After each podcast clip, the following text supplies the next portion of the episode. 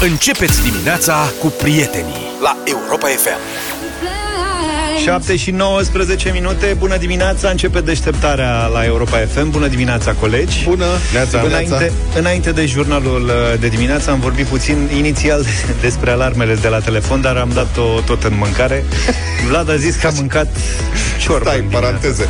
Știi că ieri, ieri am revenit în formulă completă cu toții da. și vorbesc cu o prietenă care îmi spune, zice, foarte mișto emisiunea, dar cum de n-ați vorbit de mâncare ieri toată, am așteptat deci, toată emisiunea? Ceva, ceva am vorbit și ieri. Mai nu. puțin. Cât? Dar la ce? A fost ceva cu mici, nu mai știu, dar... N-a fost absolut nimic. Sigur, ceva. Mici erau pe alt subiect. N-am vorbit deloc. E tangențial, cumva. Dar ideea e, prieten, că noi azi dimineața am început pe cei care au deschis mai târziu radiourile prin uh, programul de matinal al colegului George Zafiu, care începe să se trezească de la 5 dimineața, are 8 alarme. 5. Și eu întrebându-l de ce se trezește atât de devreme în contextul în care el ajunge la radio de-abia la 7 fără un sfert, deci atât trebuie o oră și 45 de minute ca să ajungă. Da. El de mers merge 10 minute cu mașina de acasă ca nu să... mai merg 10 minute minute și asta o problemă pentru că se lucrează cam Mergi peste tot în, da. în București. Bine, un sfert de oră. Cât vrei, jumătate de oră. 45 de minute Așa. mergi cu mașina. În rest, mă, far, mă fardez. Și omul zice, domnule, trebuie să mă trezesc de vreme că mănânc micul dejun. Da, și eu l-am întrebat, zic, ce ai mănâncat azi? Mântână. Mântână. Așa a fost azi. Păi, Până scos din frigider. Până o pui... Trebuie să desfaci căpăcelul. Mănânci direct din castronul ăla? Da, direct din ăla și pun puțină sare. Păi, dar câtă stai, pâine. Câtă smântână Nu știu, o, de nu știu cât are. Păi da, de aici rotund în da. continuare, mă, cum să mănânci Foarte smântână? gras. Mănânci sau măcar mănânci de aia dietetică? Nu, că aia n-are gust. Dietetică, dietetică cu roșu. Aia nu e dietetică. Cât are la sută bre Aia cu roșu. Aia cu roșu, Toate roșii. Nu e adevărat. Aia cu roșu e bombă. E aia, Alea cu albastru verde, alea nașpa. A, bravo, da, ia-ți cuvinte. Îmi place roșu. păi, e și pâinică sau... Nu, o mănânc goală, dau așa, e ușat, deci, un, șat, un șat de smântână.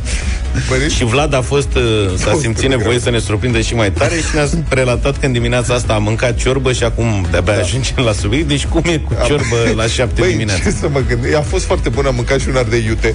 Care asta e obligatoriu. Da, ardei iute adevărat de la mic subțire, așa, când l-am luat, am luat de la piață o cutie mare. Murat? Nu murat, proaspăt. Sincer, roșu. De murați mici. Da, păi de asta i-am luat. Am luat, am luat să murez, dar acum trebuie să mă duc la piață să iau niște hrean. Ca să pun feliuță de hrean, că rămâne ardeiul murat, rămâne crocant dacă îi pui feliuță de hrean. Uh-huh. Și când am cumpărat, mi-a spus doamna, asta e pericol. Zice, nu credați încă. Am mâncat jumate, m-au trecut toate transpirațiile. Dimineața asta m-am trezit. Dar cum ai ajuns să mănânci ciorbă dimineața asta și tu am ai un prieten, Nu, am eu un prieten. Mi-am adus aminte în dimineața asta. Ieri am făcut uh, de asta, ciorbă de pui la grec, fără okay. smântână, decât cu puțină smântână. Da. Un soi de... Deci, deci și tu fiert pe smântână. Dar ciorba de pui la greca aia originală grecească e fără smântână. Pui urt, bănuiesc. Nu are nimic. Este fără smântână. Este numai gălbenuș de ou cu suc de lămâie. Nu se pune smântână. Okay. Am făcut lemon, nu știu ce. Și am făcut de asta și mi-a fost milă să nu pun smântână și am pus și puțină smântână. Deci e o ciorbă originală. Cu smântână. Da, grecească, cu puțină smântână. Și asta a fost. Am eu un prieten care în urmă cu 10 ani era foarte gras. Adică, gen, realmente foarte gras. Și a slăbit mâncând ciorbă. Așa că în dimineața asta m-am gândit de ce să nu încep și eu din dimineața asta. Așa că mi-am pus un castronel de ciorbă. Poche era uluit, adică Poche e motan.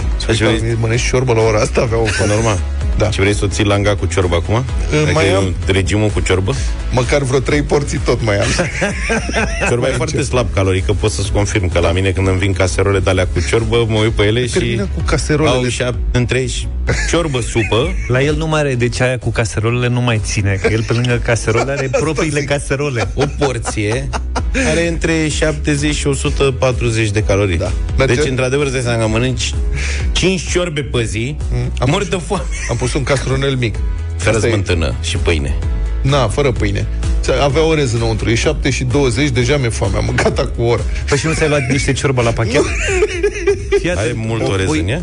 nu foarte mult orez, am pus puțin orez, dar el s-a umflat. Da. Da, asta este. Deci avea orez, deci are și ceva proteine vegetală, cred, nu? Orez și proteine vegetală sau carbohid. Ce e asta, mă? Mi-ai făcut carbohidrant. Mamă, știi cât de bună era? dar și o palincă, da.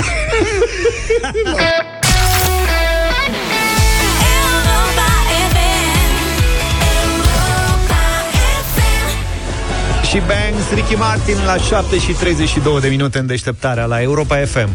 A început școala, cred că s-au dat manuale. Este o discuție, avem o discuție aici în studio și am vrea și, ce să spun, am vrea ajutorul vostru.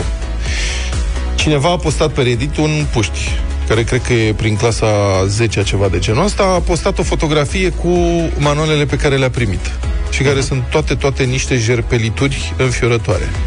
Și zice așa, am primit manuale din, țineți-vă bine, 2004, spune băiatul ăsta. Pentru context, eu m-am născut în 2006. Wow! Mulțumesc Ministerului Educației. Asta este postarea puștiului. Sunt de pe vremea lui, cum ar veni. Da. Bun, eu când am văzut, adică eu nu cred, întrebare, dați-ne mesaje la 0728 3 de 1 3 de 2, mesaje audio pe WhatsApp sau text, dacă copiii au primit manuale noi sau manuale vechi de când. Eu mi-am imaginat când am văzut puțin că pot fi manuale noi, cu data editării foarte veche. Da, deci sunt... e important și asta, cum nu vă uitați să fie doar nu... jerpelit sau nu. Adică poate fi nou din 2006. Moment, nu există noțiunea de manual nou. Copiii primesc manuale de la alți copii. Așa e mersul. Adică da. copiii da, da. mei la școală primesc de la generațiile trecute manuale. Atacă normal ar trebui să fie, adică să nu fie chiar atât de vechi, că se uzează foarte tare. Sincer, eu credeam că asta s-a rezolvat. Adică eu nu, nu cred că în 12 ani de școală, cred că abecedarul a fost nou, că mi l-a cumpărat tata. Asta principiu că să fie. Dar în 12 ani de școală, eu nu cred că am primit vreodată manual nou, nouț, la ceva poate accidental. Majoritatea manualelor, da, erau folosite. Dar măcar erau cât de cât la zi. Însă puștiul ăsta a primit manuale vechi, jerpelite și doi, manualele sunt foarte vechi ele, adică el s-a născut în 2006 și manualul este din 2004. Tare. Bun. Deci 0728 3 de 1 3 de 2, ce fel de manuale au primit copiii voștri? Cât de vechi sunt? cât de veche este data primei editări și cât de jerpelite sunt ele, cu adevărat. Nu, dacă are 17 ani, este seama că e franj, sau poate la ce materie, că Eu poate nu n-au citit, e la filozofie, la, la ce. Da, era la TIC, nu știu, el a postat toate e manualele. Da. Asta e informatică, gen. Iată ce zic colegii, că au intervenit uh, alți uh, puști și au spus și ei. În teorie, zice, aceste, unul dintre ei, aceste manuale ar trebui folosite maximum 4 ani. Manualul de TIC are, pe copertă se referă, interfața de Windows XP, ca exemplu, și îți recomandă să folosești portalul Yahoo, care s-a închis de mult. Nu e adevărat, eu am Și Yahoo. zice, A. cred că are mai degrabă interfață de Windows 95, spune altcineva. Știu, fiindcă și eu am manualul ăla. De-abia am intrat la liceu. Mi se pare chiar o bătaie de joc să înveți de pe așa ceva. Și un, că cineva comentează, zice, are un floppy disk pe copertă. Mor. și într-adevăr, dacă te uiți pe fotografie, în partea din stânga este un calculator, un, un tub de la CRT mare, așa, de la care ți ocupa jumătate de birou și o mână care se pregătește să vâre în, în ceva, că nu se vede hardul, un floppy disk un floppy disk. Jumătate dintre cei care ne ascultă acum nu știu ce este la floppy disk. Nu au văzut, e simbolul de salvare. Da, da, da. De pe desktop, cum ar veni. Um, alte mesaje. Zice, eu am intrat într-a 10 și manualele mele de anul acesta sunt noi, făcute în 2005. Uite, ce spuneam? Păi asta este o altă problemă. Ce legătură, adică unele lucruri s-au schimbat, pentru că cineva spune așa. Și eu spune, aveam manuale care ziceau că președintele României este Emil Constantinescu. Acum nu mult timp alt puști. Zice, manualul meu de istorie de anul trecut zicea că România este încă în proces de aderare la Uniunea Europeană. Mamă, astea cumva, cumva are dreptate. da, aici are dreptate. Altcineva spune, conținutul este din 1960. Irelevantă data tipăririi. Îți urez mult succes la facultate. Voi afla de noile descoperiri din 1980. O să fie fascinant. Da. Deci, ce manuale au uh, copiii voștri, cât de vechi sunt sau cât de noi sunt, cumpărați manuale, vă bazați pe cele de la școală. În cursul discuției, puștii spun, manualele astea de fapt se dau la o parte și vine profesorul și spune cumpărați culegerea aia, cumpărați manualul ăla, la revedere. Și atunci Manuale alternative, român, da. Și atunci statul român ce mai face? Adică de ce plătim taxele astea? Revin la întrebarea asta pe care o tot adresăm. Bine, ok, bă, dacă nu sunteți în stare să tipăriți, să actualizați manuale, să tipăriți manuale noi pentru copii, nici măcar nu e igienic, atunci poate n-ar trebui să plătim taxe mai mici dacă tot nu vă faceți treaba? 0728 o să înțeleg că sunt, sunt mesaje multe. Sunt, da. Sunt, da. confirm. Bun, atunci o să difuzăm, le selectăm și difuzăm în câteva minute.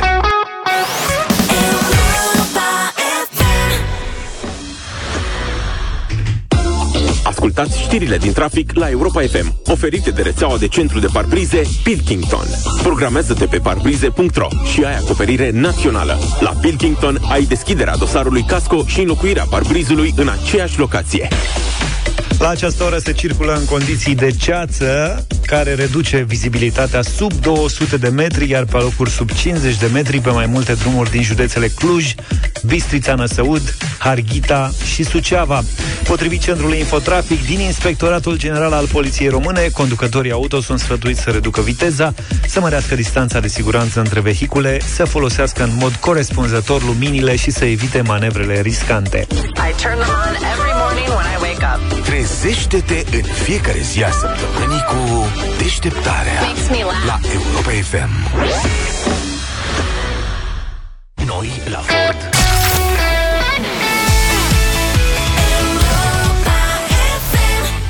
Europa FM 7 și 45 de minute Vorbim despre manualele copiilor noștri în această dimineață Cât de vechi sunt ce ediție sunt, cum arată ele, le-au primit, nu le-au primit, că mai e și asta o treabă descoperită acum printre mesajele primite. Da, și mă aduc aminte și eu, Pașca. uh, primeam manuale prin octombrie, noiembrie, așa, în funcție de cum veneau, cum Niciodată în septembrie, oricum, niciodată. Fica mea a primit manuale uh, și noi, dar și vechi de un an de zile, ne spune Maria. A primit și caiete de lucru la fiecare materie. Mamă, ce burjuială! Locuim în Finlanda. Senzația. Chiar mă întrebam, zic, uite mă că s-a schimbat România, mă, suntem noi răutăcioși. Da, asta este. Hai să începem să difuzăm mesaje foarte multe și în această dimineață. Vă mulțumim pentru ele.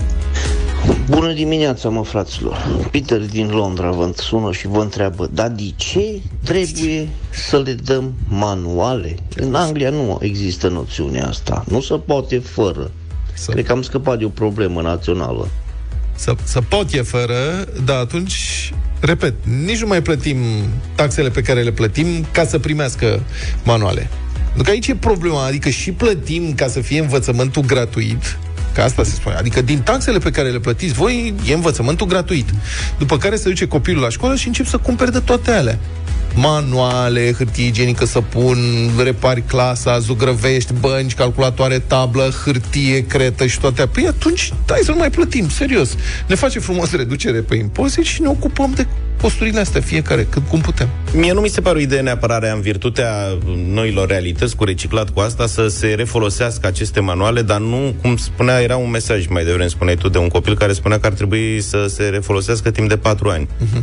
Adică ar trebui să existe un termen rezonabil de refolosire a acestor manuale. Pe de altă parte, și să le arunci de la generație la generație, unele dintre ele Da, da, nu mai- se cade. Mai e vorba și de conținut, conținut la o parte dintre ele. Adică ales- matematica rămâne matematică. Exact, da. La multe Cumva. materii cred că rămâne cât de cât, mai ales dacă e vorba de un termen de ăsta scurt de 2, 3, 4 ani. Uh-huh. Mulți copii nu le folosesc. e păcat de ele. în fine, am primit foarte multe mesaje de la elevi. Și uite, Maria din Botoșani ne spune că în clasa a 10-a, ea fiind clasa a 10-a, manualele sunt de o vârstă cu ea, sunt din 2005. Vai de ele, unele nu au coperți. Da. Iar uh, Teo din Craiova spune că manualele sunt foarte, foarte vechi, iar din carte mai zboară și foile. Da. Cam asta e ideea. Altcineva ne spune, fără să semneze, am intrat acum în clasa a noua, toate cărțile datează din 2004, iar eu m-am născut în 2006. Nici măcar nu au copertă. Deci nu dai asta e o seama. problemă cu coperțile. Păi au vrut să le actualizeze, că pe copertă, poate pe coperta interioară era fotografie cu președintele, se mai pune fotografie cu președintele. Nu, cred că manualul se din mai anii pune. 80 nu se mai pune, totuși. Din Deci, 89 s-a renunțat la acest Cred că obicei. s-a renunțat la obiceiul ăsta, că era peste tot în decembrie fluturau. Hai să mai și ascultăm o parte din mesaje.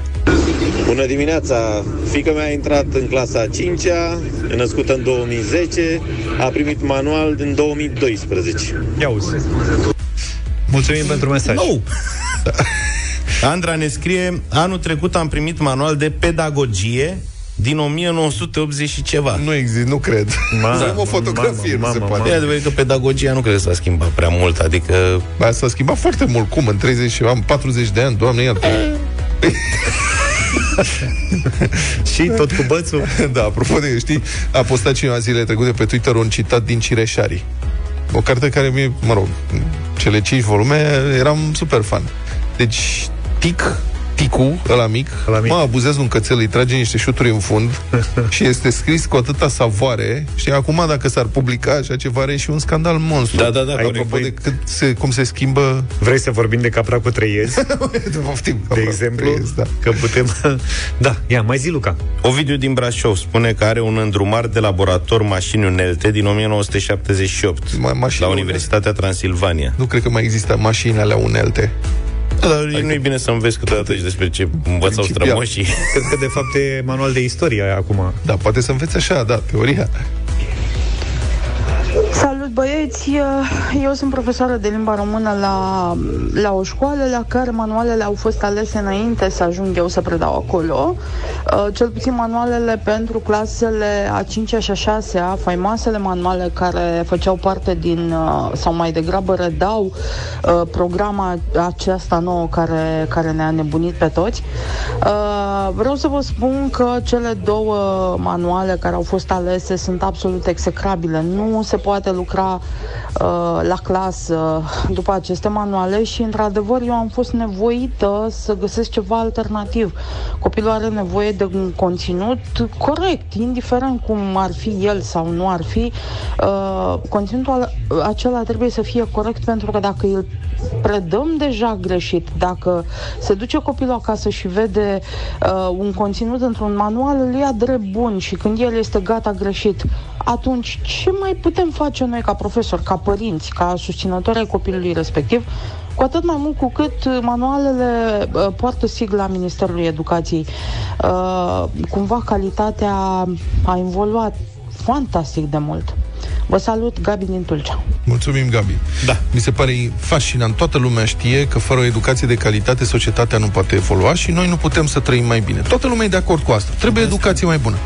De ani de zile, de la un ministru la altul, de la un guvern la altul, educația rămâne în aceeași stare falimentară, cu manuale de proastă calitate, cu o curiculă îmbătrânită, neadaptată vremurilor moderne. Suntem în aceeași situație de decenii întregi.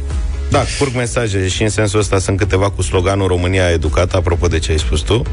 Voi spuneți despre manuale, ne spune cineva, că ar trebui să fie noi și copiii să aibă condiții. Noi încă ne cer să ducem la școală hârtie igienică, șervețele și săpun. Da, Ce poftim. pretenții să avem despre manuale, ne spune Răzvan din Brașov. Da, poftim. Cineva propune să, să facă manuale din plastic, precum banii, Nu sunt, ca să nu uh, se mai deterioreze. nu sunt prietenoase cu mediul. Da. Bună dimineața, diaspora este în uh, mișcare. Noi am cumpărat cărțile aici în Italia, nu, le, nu ne le dă de la școală, le cumpărăm, costă și ceva, mult, costă în jur de 250 de euro, copilul este în clasa a 5 și uh, nu, nu. Este, stați așa să mă gândesc pentru că aici cu clasele leacă mai diferit, cu medii, cu... Este în clasa 8 Deci anul ăsta se pregătește și pentru examen. stai mă. Ia. Iar noi le plătim aici, le cumpărăm. Așa evităm uh, uh, certurile cu școala, că cărțile vechi, că nu știu ce. Aici nu, nu. Cărțile au aggiornamentul făcut an de an. Ce e aggiornament? Uh, sunt Actualizare. foarte bucuros că uh, istoria, la istorie și geografie aici învață despre România. Un lucru foarte bun. O zi plăcută, băieți, la revedere! Să trăiești. Mulțumim tare mult, diaspora. Mulțumim, mulțumim foarte frumos. N- N-a zis cum îl cheamă, nu? Cum îl cheamă, nu scrie. N-a zis. Mulțumim foarte mult, să nu te super că ne-a pufnit râsul când ai zis clasa 5-a, de fapt nu a 8 că avem aici o istorie mai veche cu, Da, și Luca are cu problema asta. Luca, Da, care are eram o problemă convins. de genul ăsta, dar noroc că a primit atunci repede mesaj de la nevastă sa, care i-a adus aminte de În fapt. ce clase sunt băieți acum? Acum Radu e a doua și Ștefan a șasea, dar eu atunci era anul trecut povestea când a Da? zis că e clasa 0 și era clasa 1.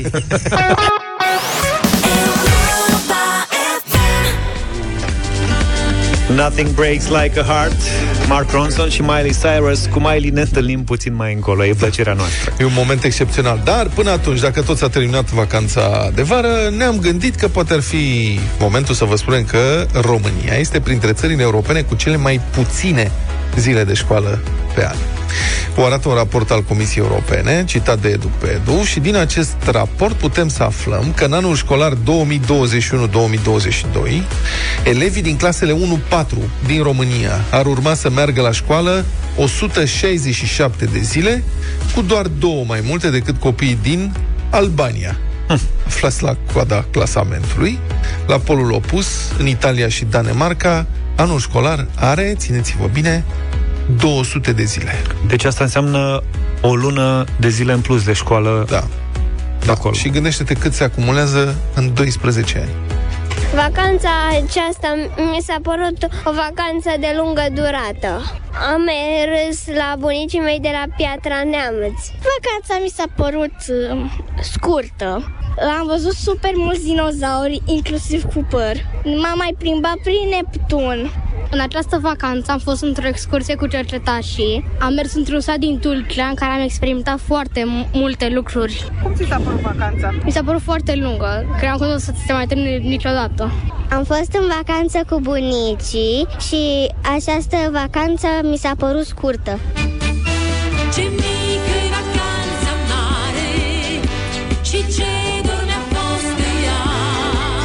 Lăsând la o parte percepția fiecărui copil sau părinte, vacanța școlară din România e printre cele mai lungi din Europa. Mai fericiți din acest punct de vedere sunt doar copiii din Letonia, Malta și Albania, dar nu cu mult. În Malta și Albania, anul școlar primar are 165 de zile, față de 167 cât are cel românesc. Ideea e că profesorii români, maltezi sau albanezi reușesc cu greu să parcurgă materia. Îl ascultăm pe Iulian Cristache, președintele Federației Asociațiilor de Părinți. Am trimis uh, un astfel de punct de vedere acum ceva timp la Centrul Național de Evaluare și de Examinare. A plecat de la discuția și contrele cu orele de meditație în privat, care creează o, un nivel de discriminare la nivelul sistemului preuniversitar, pentru că nu toate familiile își permit aceste meditații. Și răspunsul Și care a fost? răspunsul a fost că programa noastră și conținuturile noastre nu diferă cu foarte mult de ceea ce se predă la nivel de sistem european. Dar în același Uh, timp cu un număr mult mai mic de ore, așadar se presupune că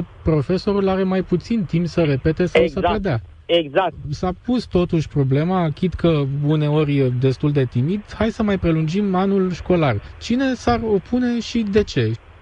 Nu cred că și-ar dori nici profesorii, nici părinții, pentru că asta ar însemna o muncă în plus pentru profesori. Pe perioada vacanței de vară, cu excepția acelor concursuri și tot felul de etape de mobilități și de gradații de merit, profesorii stau acasă, deci nu stau în școală. Părinții, pe de altă parte, aici avem două tabere majore. O tabără special părinții de la țară care își doresc să fie niște ore în plus, pe când cei din mediul urban care au niște posibilități materiale să facă meditații copii și au un alt statut profesional care uh, îi ajută practic să-și ajute copiii la aceste lecții, nu-și doresc uh, acest lucru și vor neapărat să rămână același număr de ore. Și ar mai fi o diferență, dacă îmi permiteți, cu riscul de a fi subiectiv, părinții de la oraș, în principiu, își mai permit să meargă în vacanță cu copiii. La țară m, nu prea se pune problema.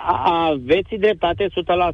Ca termen de comparație, elevii de ciclu primar din Italia sau Danemarca merg la școală câte 200 de zile pe an și spune Ministerul Educației de la noi cu o programă similară cu cea românească, dar profesorii de la noi trebuie să o termine în 167 de zile. Calendaristic vorbind, asta înseamnă o diferență de vreo lună și jumătate. Deși ceva timp în plus ar fi binevenit, mai contează și felul în care e gestionat. Îl ascultăm pe Marian Staș, expert în educație. work smarter, not harder. Deci, uh, în primul rând, nu m-aș uita la cât durează ceva, ci mai ales cât de eficient este ceea ce facem, indiferent de activitatea ca atare. În corelație directă cu uh, un studiu serios al Băncii Mondiale, care în urmă cu câțiva ani uh, a concluzionat faptul că randamentul sistemului public al educației în România este de 60% acum. Deci, cu alte cuvinte, în aceste condiții, de fapt, 12 ani de școală pe care noi îi facem sunt echivalenți cu 8 ani de școală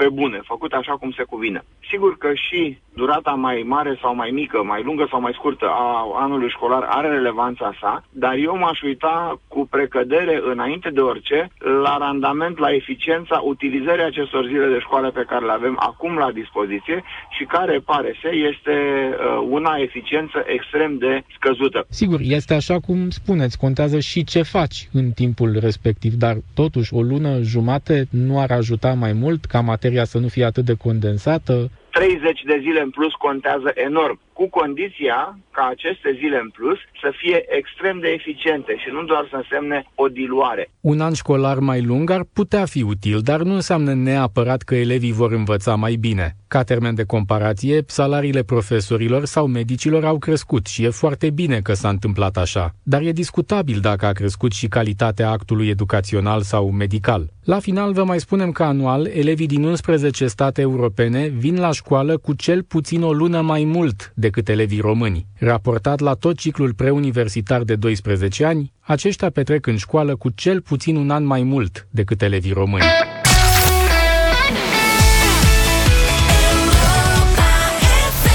8 și 21 de minute Sunt tot mai multe mesaje care ne arată că traficul în București e destul de dificil. Bănuiesc că și în marile orașe se circulă la fel. Asta e a doua zi de școală, trebuia să ne așteptăm cumva la asta. Așa că o să fim noi mai simpatici în dimineața asta, dacă tot petreceți uh, mult timp în mașină. Avem o super bătălie a hiturilor. Uh, le-am propus colegilor ca în dimineața asta să avem vintage reggae. Mă rog, oricum la reggae totul e vintage, așa că mergem, eu propun, uh, sau totul pleacă de la Bob Marley și Buffalo Soldier. Ia uzi. N-ai cum să nu votezi 0372069599 Buffalo soldier, dread like a rasta. It was a buffalo soldier in the heart of America. Stolen from Africa, Oi, oi, oi, oi, oi. Da, foarte brought to America. N-a apucat să o lanseze pe disc Din păcate Bob Marley S-a prăpădit săracul, dar a fost un succes după Așadar, Buffalo Soldier, propunerea mea Următoarea vine de la Vlad Direct de pe plajă, că tot se încheie vara și o să ne fie dor de soare, o piesă care mi-a făcut uh, multe vacanțe frumoase, Sunshine Reggae, Laid Back. Gimme, gimme, give me just a little smile.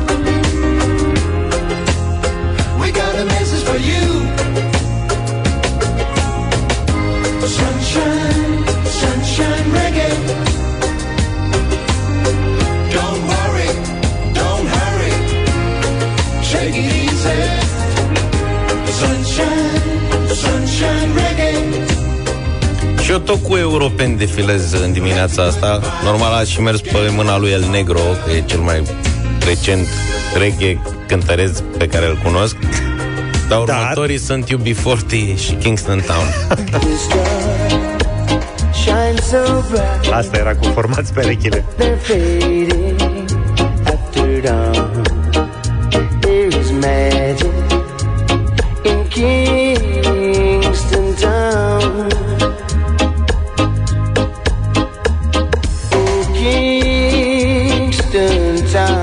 0372069599 Ce ascultăm în această dimineață După bătălia hiturilor? Monica, bună dimineața! Bună, Monica! Neața, George Clar. Deci, Bob Marley Marley. e the best. The best, Monica, îți mulțumesc tare mult the best. Adrian, ești în direct, salut! Neața, Adi! Salut băieți, Adrian din Buftea. Întotdeauna cu regele, Bob Marley. Bob Marley. Adina, bună dimineața! Bună, Adina Bună dimineața, să fie iubi forti, că ne era dor de o nuntă. oh. Mi era ca am dat în fan clubul uh, Bob Marley România da. Păi n-ai de unde să știi Cristina, bună dimineața Bună, Cristina Bună dimineața, băieți! Nice to hear you again!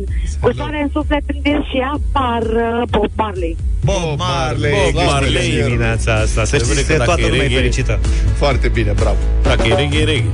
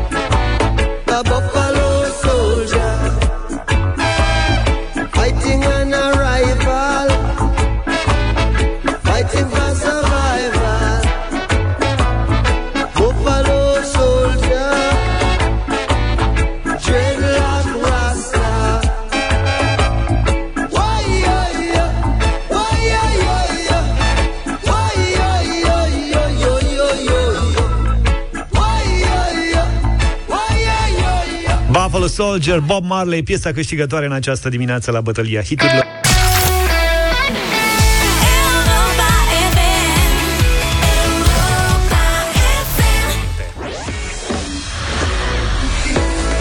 Să nu faci risipă de bani, de resurse, cum să și economisești în același timp. Toți ne punem întrebările astea cu diferite grade de succes în răspunsuri și în practică.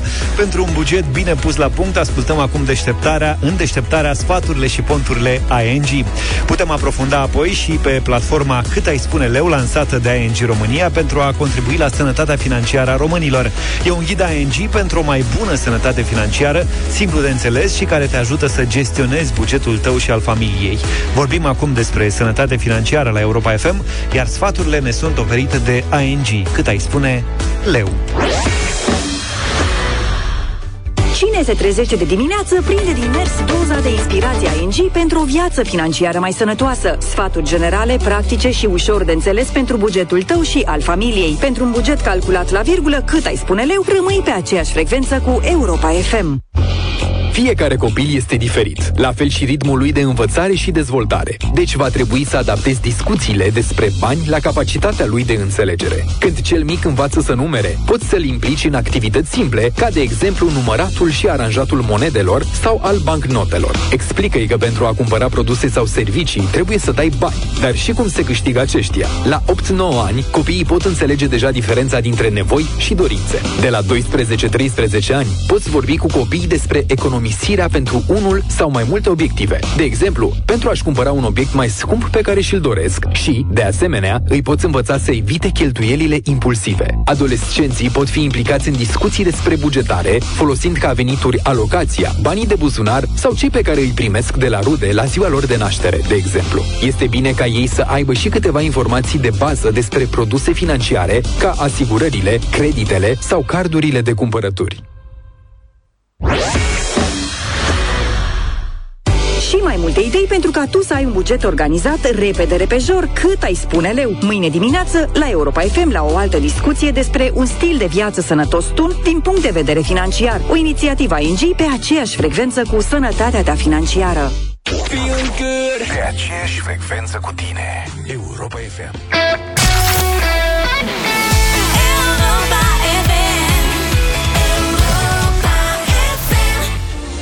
8 și 36 de minute Că tot am amintit mai devreme de trafic Și că se circulă foarte greu Uite, nici nu mai trebuie puse limitatoare de viteză da. În București, cred că viteza medie este de Cred că 11 km la oră Da, cam așa e.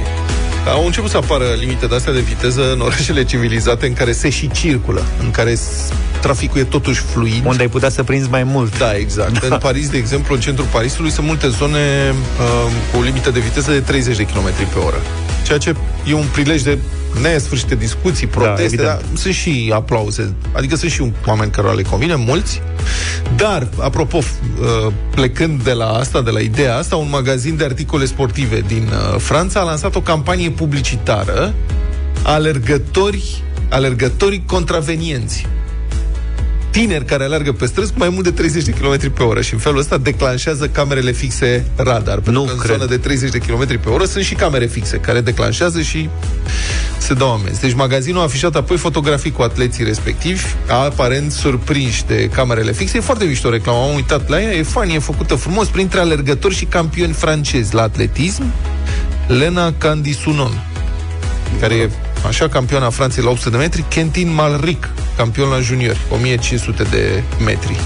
Sigur, probabil că e doar o campanie, că teoretic radarele astea nu se declanșează când aleargă cineva pe lângă ele. Dar când? Cred că trebuie să fie m- masă mai mare sau volum mai mare, adică mașină. Deci pe noi trei ne-ar prinde Da, dar ideea rămâne. Altfel, Serios? Păi ce, n-ai mai, crezi că nu e suficient de lat cât să te ia radarul? Nu mă ia că n-am viteza. N-ai viteza, da, păi nu oricine poate totuși să alerge cu 30 Ok. km pe oră. Altfel am fost în vara asta, am fost un weekend, așa, fuga, fuga în Paris, nu mai fusesem de mulți ani și în centru mie mi-a plăcut, ca pieton e foarte mișto când mașinile... E adevărat că am luat un taxi la un moment dat ca să mă duc nu știu unde și era taximetristul ăla în spume. Da. Înjurat pe toate felurile posibile, dar francezii sunt mai revoluționari de felul lor. Însă pentru pietoni e foarte mișto în centrul orașului. Ai găsit francez conducător de taxi? Da, bună observație, da. Eu am experimentat-o, n-ai fost săptămâna trecută, când am povestit ca șofer în Germania, la Freiburg, în centru e tot așa limită 30 și în multe state uh-huh. este limită de 30 în zona centrală. Dar în Freiburg acolo e mai nasol că la un moment dat ești pe bulevard cu trei benzi pe sens unde mergi cu 30 și acolo ai senzația că stă timp un loc, adică este ceva absolut sinistru. De altfel am luat și amendă. Am luat ieșit de pe o amendă? stradă laterală, da, în bulevardul ăsta și eu am accelerat în curba așa, fiind era 10 seara, era gol bulevardul, mă, da. gol. Stai, dar ai știut atunci că... Dacă a apărut blițul. Buf, blitz. E cu blitz? Și zic, băi, știam povești. Ia uite, Și bă, zic, plouă. băi, zic, vezi că am luat amendă. Și a zice, aul... ți-a venit Nu, amenda? eu zic, i-am zis, zic, vezi că am trecut pe roșu. Zice, păi, dar nu era niciun semafor. zic, ceva e sigur. Și am aflat că era dar de la un băiat care livra pizza și era într-o benzinărie și ieri mi-a venit amenda. Hai că ne spui cât uh, a fost amenda în câteva minute, vrei? Bine. 8 și 48 de minute Luca, ai, ai amenda în plic? Da, așa, nu. Nu, deocamdată am fost înștiințat. Cum ziceam, Vlad, după ce mi-au făcut Ai. poza, eu m-am dus repede acasă Da, hai că zic imediat. Da, te ascult. Zic. să văd cât e amenda. Și vezi că la ei au așa, că eu peste tot pe unde am mers în Germania, cât era limita, mai puneam eu câțiva kilometri ca la noi, în aia 10 abatere. Nu cred că Nu merge. la ei, nu e așa. și așa, dacă, în merge. oraș era, dacă depășești între 0 și 10 km, aia 30, Mhm. era, nu mai știu, că 20 de euro. Mm. Urmă au 15, 10-15 abatere. 15-20 și tot așa. Și eu acum nu mai știam cu cât am mers. Eu am încercat să găsesc o soluție să plătesc amenda acolo. Nu se poate. Oamenii sunt uh, foarte severi cu astea, cu GDPR-ul și nu poți să-ți cauți amenda. Practic, eu am zis că intru online, bag numărul mașinii și mi-apare amenda și o plătesc. Pentru că la compania de închirieri scria în contract că dacă am vreo abatere și trebuie să proceseze vreo amendă, e o taxă de la 0 la 30 de euro. Și ieri mi-a venit înștiințare de la compania de... Eu o așteptam. Că mi-a venit amenda. Și m-a amuzat, știi câți bani mi-au luat? Deci era yes. o taxă de până la 30 de euro, da? Da. Do- au luat 27,5. Băi, ți-au făcut discount. Gen drăguți. Păi nu, că nu spunea. Practic spunea au- până la 30 de euro procesarea amenzii. Au Aia, făcut o- un efort, deci nu o ți-au amendă luat. aproape cam cea mai complicată. A fost 27,5. Dificil de rezolvat, da. Da, și mi-au trimis și un link de la poliția Freiburg sau da. ceva care nu funcționează bizar. Cum nu funcționează? Adică mi-au, a, acolo am un, uh, un dăsta, o să te loghezi. Uh-huh. Nu mai știu cum e. Username și Username ceva. și parol, sunt niște cifre. Le-am băgat aseară de vreo 3 ori, nu merge. Cert e că scrie că amenda e 25 de euro și că am depășit cu 12 km la oră viteza legală. Eram cu 42 pe 3 Ma, benzi. Fitipaldi. Auzi? Da, ți-auzi, adică cât timp ai ca să plătești? Păi nu, ăștia de la... înch- Acolo scria în, uh, de la poliție, că scrie în germană, dar știi că eu... Da, ești bun de tot, mai ales cu Google Translate. Mai miros germană. și scria acolo, deci, uh, de la poliție, spunea că 25 de euro plătibili într-o săptămână. Probabil eu nefiind uh, cetățean german, era din 30 august este. Aha. Și eu deja seară mă luase că păi zic, stați mă puțin și cum faceți cu mine, mi-ați trimis-o de mi mi-au mai luat 27 de euro să o proceseze Da. și le-au luat și 12 zile să o proceseze. Hai să explic. Și mi-au zis, acolo în mail scrie că o să- urmează să primesc amenda de la poliție. Deci ei probabil le-au dat datele mele și urmează să. Aici te-au prins. Urmează să primești amenda de la poliție. Cred că în urmă cu vreo 4 sau 5 ani am fost cu mai mulți prieteni în Franța, am închiriat o mașină și am umblat pe acolo. Și am încercat să respectăm regulile de circulație, să nu depășim Ce-mi viteza. place asta? Am încercat să... Lucru care s-a și întâmplat. Așa. Deci am avut șapte zile mașina, am mers, nu știu, vreo 2000 de kilometri și uh, am depășit viteza, unul dintre noi, nu mai știu exact cine, a depășit viteza odată. Pentru că, după 5 luni, a venit o amendă. A venit o amendă de vreo 400 de euro. De ne-a stat inima. Și ne-am apucat să investigăm, să vedem ce s-a întâmplat. Depășirea de viteză fusese la un moment dat pe un segment ăsta de drum cu cameră fixă. N-am văzut acolo că era. Um, nu fusese mare depășirea de viteză. Dar oamenii trimiseseră amenda prin poștă. Prin poșta română.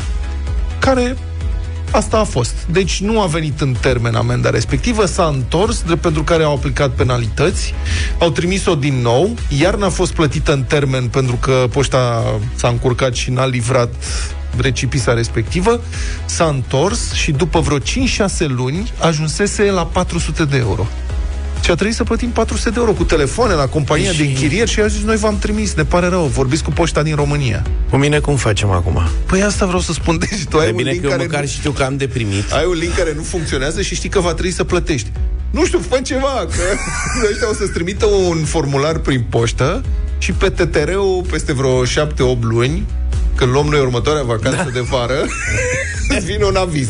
Auzi, poate îl văd pe Luca data viitoare când pleacă în Germania, știi? Că l opresc nemții undeva. Mă arestează pe aeroport. Da, Pe nu, drum. deci vezi că nu e de... Nu tu știi că eu completez, am, nu. Știi că pe mine m-au executat silit la un dat, apropo de poșta română și de astea, am uitat odată să plătesc rovinieta. Ok, iar se întâmplă, plătesc amendă, n-am nicio problemă. Și am descoperit, m-a informat contabilul, mașina fiind pe firmă atunci, m-a informat că um, sau banca mi-a executat silit o sumă din cont. Uh-huh. Și m-am dus la bancă, zic, da, de ce mi-ați executat? Ăia nu știau, nu știa nimeni nimic, m-au ca să fac investigații cu compania care executase contul și am descoperit că erau niște executori judecătorești. Mi-a stat inima când am văzut, cum adică executori judecătorești? I-am sunat, am vorbit cu o doamnă foarte amabilă, fuse, avusese loc și un proces de care eu nu știam nimic, înțelegi? Deci n-aș fi avut nicio problemă. Domnule, mi-asum, am uitat să plătesc rovineta, plătesc amendă, sunt în regulă. Habar n-am avut, a durat 5 ani ca da, să mă da, execute. Habar n-am avut, apropo de comunicările astea. Deci ai grijă ce faci cu amenzile Da, nu, și a- respective. asta s-a întâmplat mai multor oameni într-o perioadă asta cu Rovinieta, care în caz de neplată erau preluate amenziile de către o firme de-astea de executori judecătorești și plăteai de te usca. Da. Asta Știți că nici, nici o mașină de la Poșta Română n-a fost prinsă de radar niciodată. Chiar asta.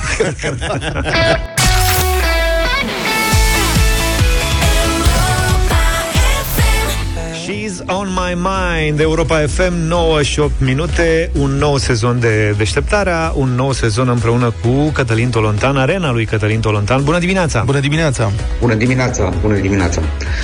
A început școala și școala a început uh, f- sub un sentiment așa de, nu doar în România, peste tot în lume, un fel de furie din asta, un fel de dorință de a scăpa din cercul ăsta toxic al uh, uh, anormalului. Mi s-a părut că pentru prima oară școala a început cu foarte multă speranță și cu dorința ca să înceapă de data asta fizic, pe bune, să se mențină activitatea și uh, copiii să continue să meargă în, uh, în bănci, în clase.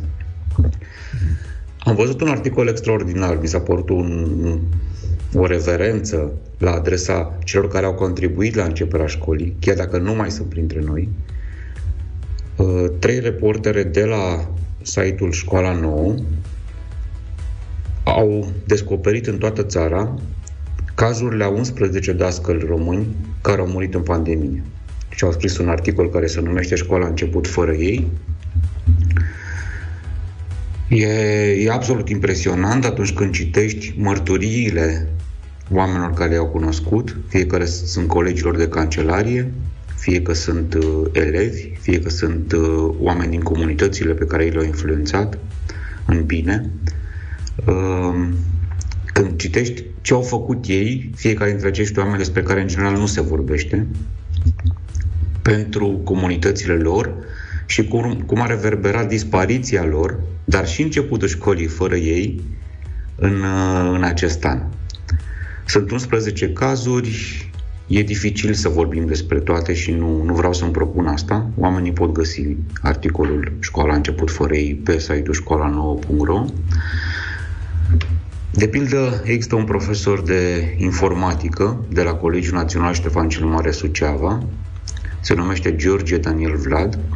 El a murit în uh, anul 2020 uh, în pandemie de COVID, a fost unul dintre uh, primii care au murit, primii dascăli din Suceava care au murit chiar în, uh, în valul acela îngrozitor care s-a a bătut asupra Bucovinei. Uh, Ce a făcut acest om? Înainte de 1989, liceele de informatică erau doar la București și la Iași. Asta erau niște licee fondate în ultimele decenii ale comunismului, c- școli cu o concurență cumplită și care inevitabil lăsau pe afară în fiecare an sute și sute de copii talentați de, de oriunde din țară. El a suferit foarte tare, povestesc oamenii din cancelarie în acei ani, din cauza faptului că Suceava nu avea un liceu de informatică și imediat după Revoluție, când învățământul a putut să deschidă unghi, să-și dech- deschidă unghiul, uh, a fondat un liceu de informatică care se numește chiar așa, Colegiul Național Ștefan cel Mare în Suceava. A fost ambiția lui de o viață și a reușit în- într-un mediu îngrozitor. Să ne amintim cum era școala la începutul anilor 90 și cât de greu se făcea, se făcea școală și se făcea absolut orice, dar omul ăsta chiar a reușit să facă într-o carieră de 35 de ani, să fondeze practic o școală care și astăzi este o școală de elită, o școală care dă șansă nu doar copiilor din orașul Suceava, ci și copiilor talentați și muncitori din tot județul Suceava și din toate județele din jurul uh, uh, Sucevei. Că a fost un om prețuit deopotrivă de elevi și de profesori și a fost ceea ce astăzi mi se pare că nu mai avem, fondator de școală. Ba da, iată că avem un fondator de școală. Din păcate școala a început și fără el, așa cum a început fără sute și sute de profesori care, care, nu, mai sunt, uh, care nu mai sunt astăzi. M-am găsit potrivit să vorbim astăzi, uh, în săptămâna în care începe școala și în care începem și noi uh, deșteptarea în formatul ăsta care conține și rubrica de față. Despre câțiva dintre oamenii aceștia.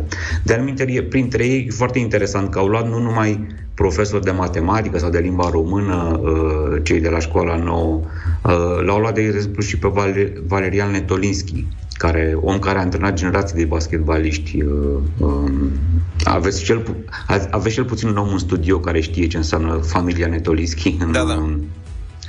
În, în, de alminte, deasupra lui s-a pădut o tragedie îngrozitoare. Nu e singurul om care a murit din uh, singurul sportiv din familie în, în pandemia COVID.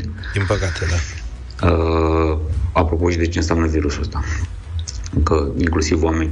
Și e foarte interesant că, în general, când te, re- te referi la, la un antrenor în, uh, chiar de școală sportivă, te gândești mai degrabă ca la un sportiv. Dar dacă vorbești cu cei din, din, uh, din uh, inclusiv din America, că toți oamenii ăștia au elevi peste tot în lumea asta. Peste tot în lume. Uh, Dacă vorbești cu cei a căror viața a fost influențată de ei în bine, uh, vei descoperi că un antrenor bun înseamnă în primul rând un, uh, un mentor și un profesor. Un om care uh, încearcă să te, să te educe. De anumite sport se spune că prescurtarea a educației, nu în sensul că sare etape, ci în sensul că merge direct la, la, la, la esență, într-un fel. Asta a fost intervenția mea de, de astăzi. Vă mulțumesc oamenilor care au ascultat. Poate ne gândim la profesorii pe care am avut. Nici nu știm dacă dintre ei nu cumva sunt dintre sutele și sutele. Apropo, Ministerul Educației, din păcate, nu are nici măcar o statistică. Că aceste reporteri au încercat să obțină o... Care este pierderea școlii românești după această, sau în timpul acestei pandemii. Nu există, din păcate, această statistică, dar iată că, dincolo de statistici, există numerele lor și amintirile celor pe care i-au, i-au format. Da, o bună contribuție a reporterilor la construirea unei memorii mai bune. Mulțumim foarte mult, Cătălin Tolontan. Ne auzim săptămâna viitoare. Soarele răsare chiar din difuzoare. Deșteptarea cu Vlad, George și Luca. Ai 100 de zile de vară, 100 de zile de vacanță cu Europa FM.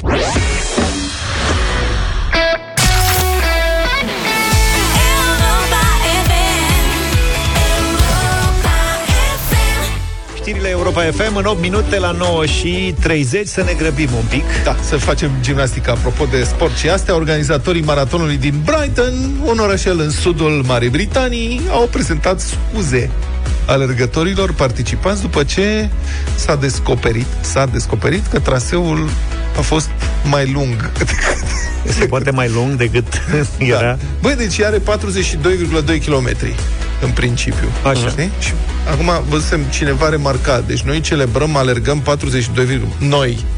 Mă rog, ei, ei. Noi, oamenii actualități, da, alergăm 42 de kilometri ca să facem în ciudă săracului, cum îl chema, Filipides, ăla care, Care a a alergat murit la atunci, maraton. da. Uite mă că se poate alerga și fără să mori, da? Nu ca tine. Serios, să zic că... Bun, deci traseul ăsta 42 de kilometri, 2 kilometri și organizatorii au anunțat ulterior că s-a produs această eroare. Cursa a fost cu 568 de metri mai lungă. E ceva. 568 de metri, e mai Jumătate mult de de kilometru. ju- Jumătate de kilometru. Auzi, Noi ne alergăm nici jumătatea asta de kilometru. Da. Îți dai seama că pentru practicanții maratonului a fost ceva în regulă, că au bateria setată să Exact. se termine Exact. la 42,2 și erau... Eu, eu nici nu mi-aș fi dat seama, adică eu nu m-aș fi Asta, prins. bine. Pentru mine 42, 500 de metri sau 40 de kilometri, mare diferență Similar. nu e. Dar uh, totuși, adică e o abatere semnificativă. 500... Eu cred că organizatorii erau ceva taximetriști. Altfel nu se explică. Mă rog, a ieșit uh, scandal, asta e treaba. Între timp, câștigătorul maratonului de la Viena. A avut Au loc și un ăștia maraton maraton? și- Da, Bă, da, peste toată lumea are maratoane? peste tot maratoane. Într-o vreme avea și București maratoane, dar acum Da. A avut semi-maraton recent. traficul e nenorocit oricum. Deci nu mai e nevoie să facă Asta maraton ne mai în lipsea, București da. ca să mai distrugă traficul. S-a rezolvat pe alte căi. Eu propun, eu propun un weekend de ăsta în care să se facă saga, maraton, Maraton, da. și un marș de la organizat de uh, Cineva. domnul Peroadă Cum a fost pentru Afganistan. Și de per... A, de la... Înțelegi? da, paradă, mă, nu marș. Mă gândeam la... Parada, Și să așa. facă și meeting aerian. Să fie ocupat tot spațiul. Ce S-a să mai- terminat. Bun, deci stai să revenim. Deci câștigătorul maratonului de la Viena a fost descalificat pentru că nu a avut încălțămintea corespunzătoare. Și când Aș. am... Ce fel de N-a avut încălțăminte? opinci? La Sau ce? maraton? E- Da, la maraton. Deci La aparent... maraton nu cu crampoane, nu cu... Dar n-ai voie să... Eu mă gândesc că orice fel de încălțăminte necorespunzătoare mai multe încurcă. Dar aparent, A alergat în pantofi. iată, zice Dar la așa. Nihi Era cu toc? Este, fiți atenți, un atlet eti- etiopian, Păi cine altcineva? Derara Hurisa. Hurisa care cred că mi-e, mi-e rețin numele că acum mă gândesc la Harisa, Da, care da. este un condiment și mi-e o foame de nu te văd după ciorba de azi dimineață. Deci Derara Hurisa a trecut primul linia de sosire, nu știu ce, două ore, 9 minute, bla bla. El a fost urmat la 3 secunde de kenianul Leonard, nu știu cum. După ce l-au declarat inițial învingător pe etiopian, organizatorii au dat publicității un comunicat în care l-au făcut Așa. de râs și au precizat, citez, câștigătorul inițial a trebuit să fie descalificat pentru că a alergat cu pantofi care nu respectă regulile. Talpa pantofilor de alergare nu trebuie să fie mai groasă de 4 cm. 4 cm? Însă Hurisa a folosit un model care are o grosime a tălpii de 5 cm. Eu cred că era, Papainoage. Deci a alergat cu bucuria piticilor sau eu cred că era fan Andrei. Și a arătat, a, a alergat cu șenile de alea, știi? Da, Păi păi nu, asta mă, zic, 5 bucuria cm piticilor. îți dă seama, deci ăsta cred că l-au prins că a fost la festivitate Da. și după aia prin zona mixtă pe acolo s-o fi descălțat și îi venea până la umărul lui de a fost metalea și piticule, tu cine ești? S-a uitat la Eu domnul- sunt, am câștigat. Da, s-a Bă, uitat dar la mic domnul- ești, tată. S-a uitat la domnul Robo, a văzut că... Cu ce?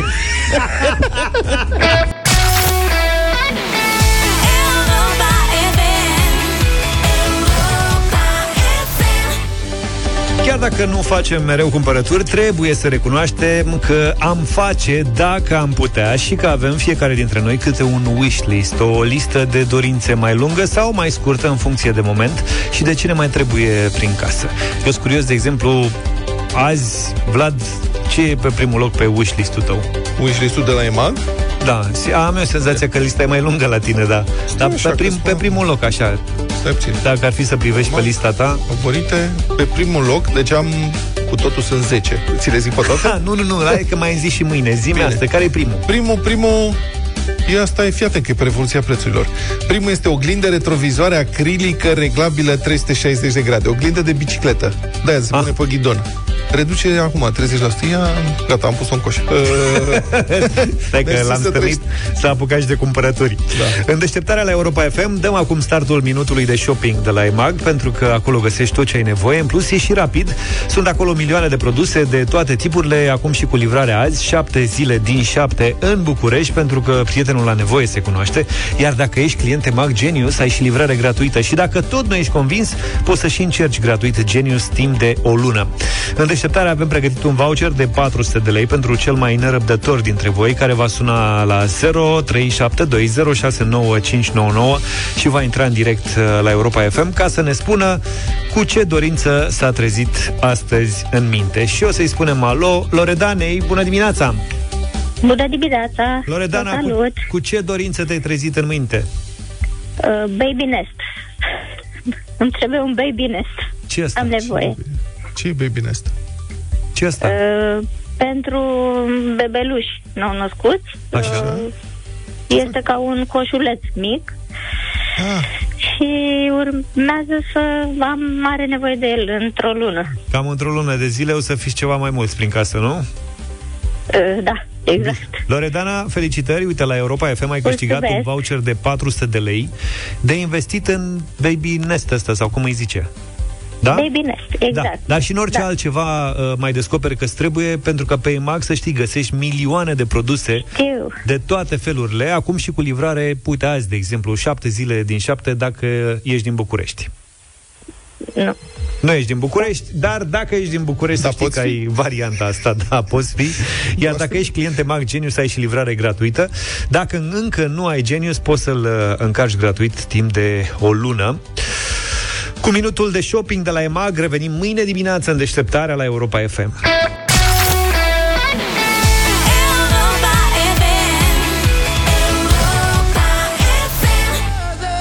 9 și 46 de minute Suntem la final de emisiune Știri cu Hana Montana Hannah Montana, Miley Cyrus. Avem un v-am pregătit mo- un moment foarte interesant. Nu știu dacă o să vă placă sau nu, dar e interesant și remarcabil și de ascultat.